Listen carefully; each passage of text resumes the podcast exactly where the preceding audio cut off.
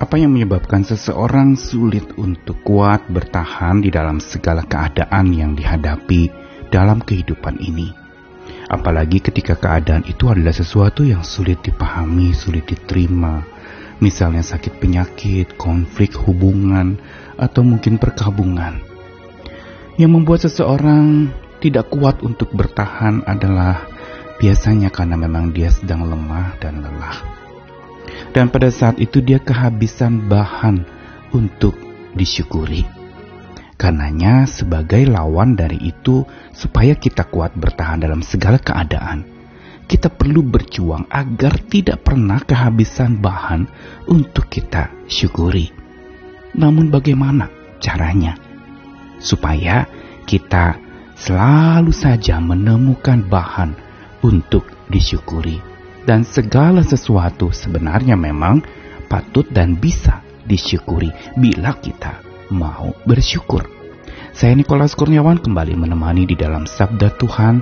Hari ini dari satu ayat saja yang sudah sering kita dengarkan dalam Efesus pasal 5 ayat 20. Hanya kali ini saya bacakan dari Alkitab versi Bahasa Indonesia masa kini.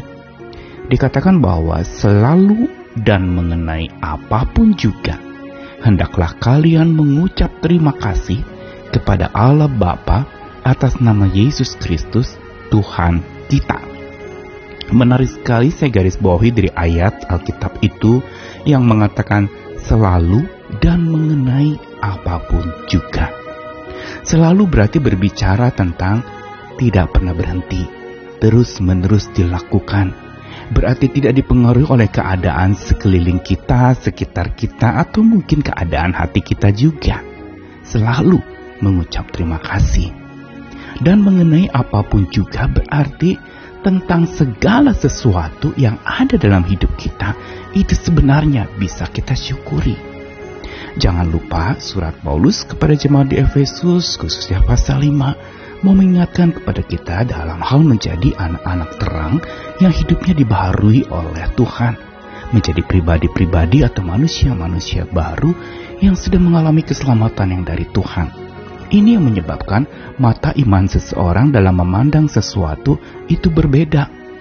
Dia tidak akan lagi dipenuhi matanya dengan segala macam kata aduh, atau mengeluh, atau amarah, atau sungut-sungut. Yang sebenarnya itu semua hanya membuat kita menjadi tambah lemah, tambah lelah, dan tambah lengah untuk bisa maju terus bertahan dalam segala keadaan.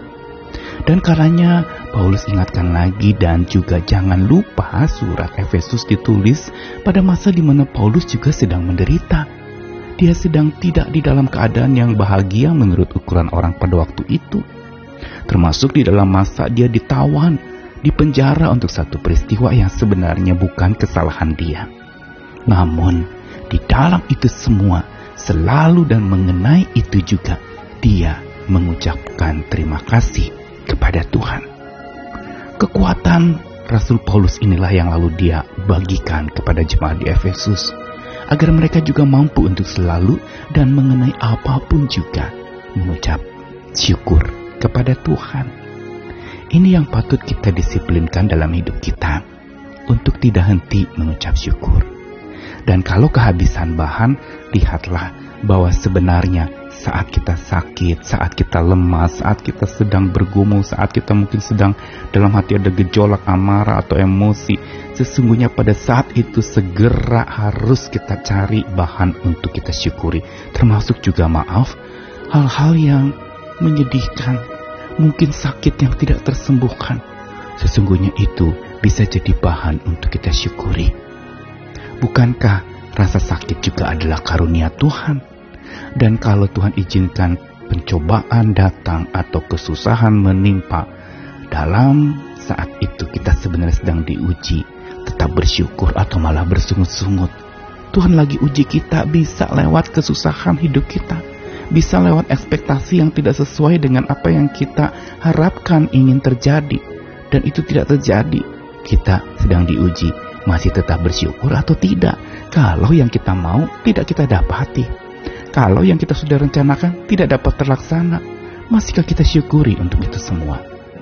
Karenanya mata iman kita perlu untuk dicuci terus oleh anugerah Tuhan, oleh sabda Tuhan, agar kita selalu melihat bahwa segala hal patut untuk disyukuri. Selalu ada saja bahan untuk orang percaya bersyukur kepada Tuhan. Dan orang yang tidak pernah kehabisan bahan untuk disyukuri akan kuat bertahan dalam segala keadaan, karena dia tidak pernah didikte oleh keadaan sekeliling. Dia yang mendikte hidupnya dengan hati yang bersyukur.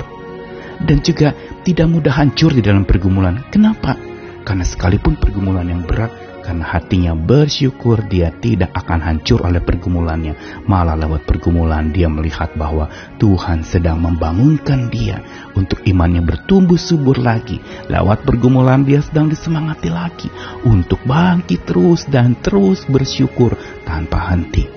Mari, setiap apa yang kita alami, entah itu sukacita atau duka cita, itu adalah cara Tuhan untuk mata kita melihat. Itu bahan untuk kita syukuri. Selalu ada bahan untuk disyukuri. Mari temukan itu dan syukurlah.